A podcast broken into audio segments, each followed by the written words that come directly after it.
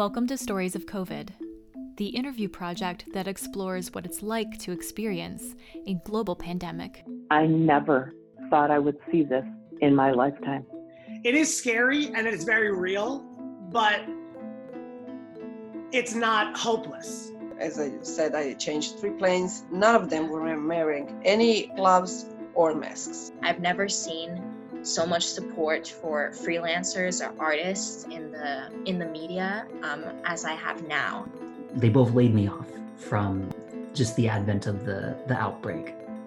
I'm anthropologist and author Veronica Kieran, and I am building an interview archive of stories and anecdotes that define this time in history to write a book preserving this experience for future generations.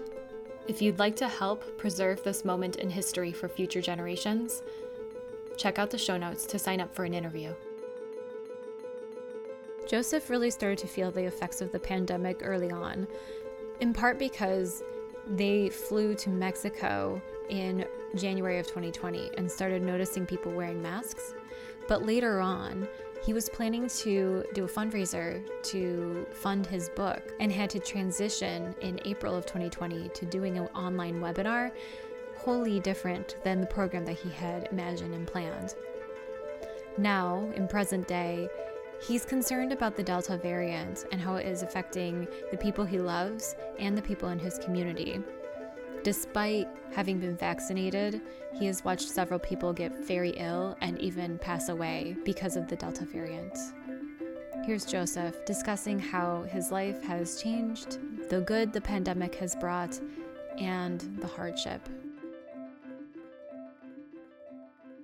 It was actually January of 2020 because we went for my wife's birthday, and it was just we were walking, we were walking about the uh, about the airport, and uh, just people were wearing masks, uh, a few people, very very few, but I was just like, oh, that's interesting. You know, why why are they so concerned about something that is happening over there, you know, in Asia or wherever? I, I had pneumonia back in 2018. That lasted two years.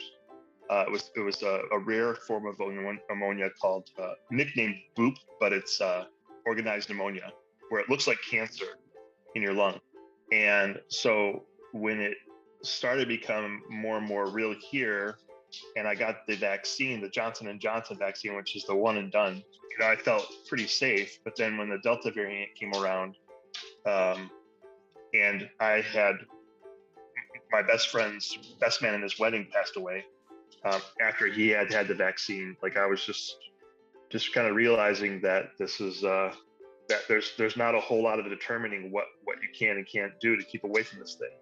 Yeah, there's been several stories of that. People that have been vaccine, vaccinated here, and my organization is international, so um, there have been people, uh, close friends of directors in my organization have passed away. You know, suddenly, just because of COVID, but because of fluke reasons. Like one guy was recovering um, from COVID and had a weird reaction one night and took off his mask and like they didn't get to him in time to get that oxygen going again and he died of you know just lack of oxygen. You know a pastor friend of mine i was i was in malawi africa for a month with my daughter and my friend uh, died in a hospital there in um, blantyre because they ran out of oxygen so knowing that you know, the benefits of the resources here where I am makes me feel very humbled and guilty and all the other things that, that come along with that. But uh, very, very sad. Well, I, I, don't know too much, you know, I, I listen to like NPR and, and everything, and, and hear that it's, it's really rampant. And I just had breakfast with somebody that had that was that had COVID, so I had to get a, a rapid test, and I, I just feel like it's everywhere and, and most of the people that I know that are affected by it right now are just experiencing flu-like symptoms. And and I just spoke to uh, a group of law enforcement officers here in West Michigan. So as I'm going to this speaking engagement, um, I'm getting my rapid test and waiting for my results back to know if I could actually complete the speaking engagement that was scheduled. So, a pretty important, pretty important law enforcement training thing. So, it's just it's complicated life, and I one of my directors flew in from California on Friday, and I'm just like, I don't know if I have COVID. She's like, oh, it's fine. She's older lady, and kind of stubborn. so I'm like, okay, but I'm gonna wear my mask. and I don't even know if masks work. Like I don't know, but I'm just trying to be respectful. You know, if I if I can if it can if it can reduce the the, the possibility by even you know a degree, then it's worth it to me to to make that sacrifice discomfort to try to keep somebody else alive. I found out on a Thursday night that I was exposed and was able to get a rapid test on Saturday morning. I could have gotten a test on Friday, but it, it would have been one of those that takes two weeks to get the response back or a week to get the response back. And I'm just like, yeah, I'll wait. I'll wait till Saturday.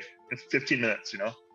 I'm not sure how it's covered. I mean, it's obviously not. It's, the cost is not zero, um, but I don't have to pay anything.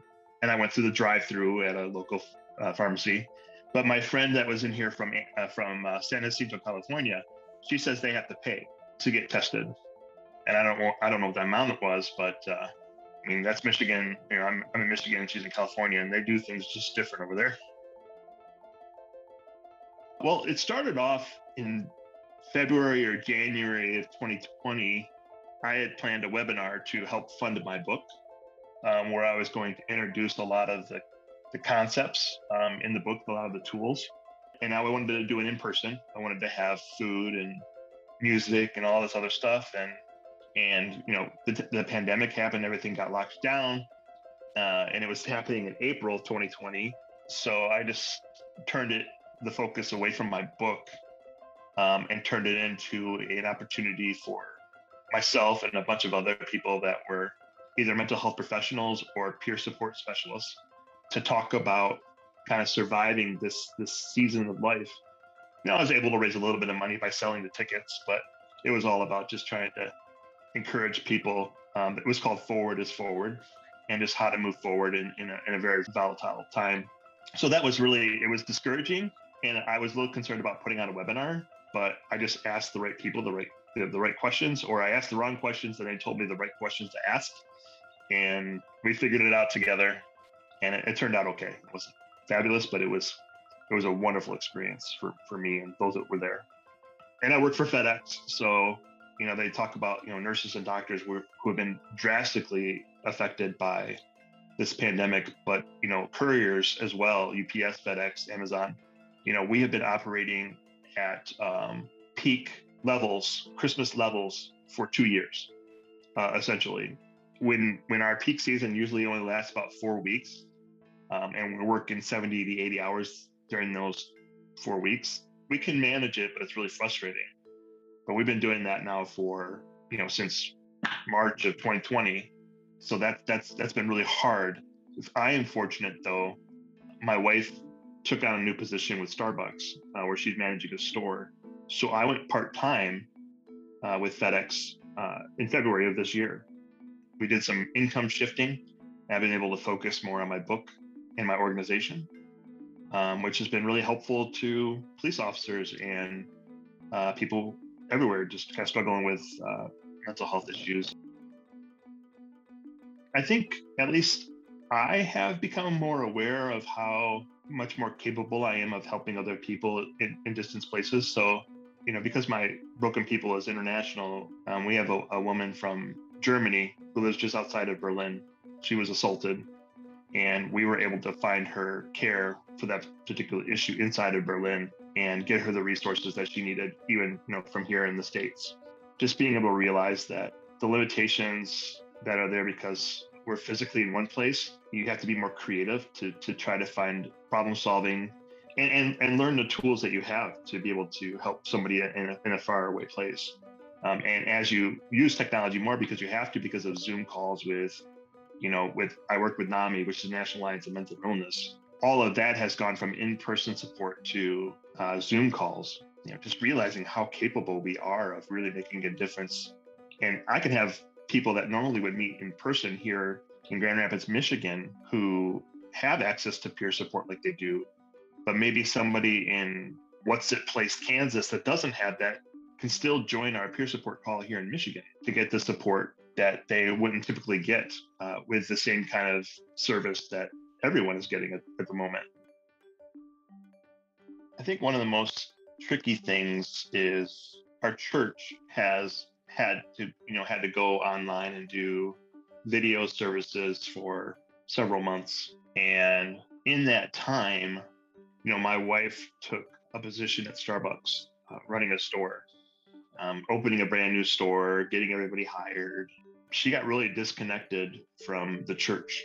So, what was a very relationship building experience to, to, to be doing anything together, really, as when you're a couple. Whereas, you know, now I go alone because she's got this other thing going on and, and she kind of got out of the habit because doing church via the Zoom call was just really weird.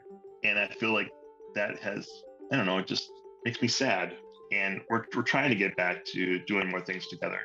Last year, we went on a wine tour and, you know, trying to taste wine, you couldn't do it inside and it was freezing outside and it was just a horrible experience. I don't even like wine. And uh, it was just miserable to like even be able to out, out with them to see the changing colors of the trees and the tasting new wines. It was just miserable. but I just think, you know, I'm a, I'm a, I'm a, I have social anxiety. So it kind of felt good for a while to not have to feel like I've got to go into social settings and, and pretend to be something I'm not. But then there's some point where it's just like, oh, I, I do need a little bit. Uh, finding ways to connect with friends uh, has been difficult as well because I can connect with people very personally on a one-to-one level, but that is hard. I need that. I need that one-on-one connection. Like that doesn't cause me social anxiety. Although when I hang out with them, I'm just like, okay, like we're hanging out. I'm just like, okay, I don't know how to hang out, so why don't you walk me through this? you know, it's like I don't know what to do. But that's the kind of nature of the friendships I have. You know, we are very honest. You know, it's it's interesting that my my book was released in June, and I started writing it in 2018 and this how it came out you know at that time where covid is going on it was and the tools i have in the book and the nature of the book it really addresses a lot of the needs the needs in society today so that was just kind of a neat i was very grateful to to have something like that to be able to contribute to a few people's lives Thank you for listening. Subscribe so that you don't miss an interview. I interview multiple people a week and I am releasing these episodes as fast as I can. And if the story meant something to you, share it because it will probably mean something to someone else. Every time you share the project, it helps the project grow. So thank you. Until next time, stay safe, stay well.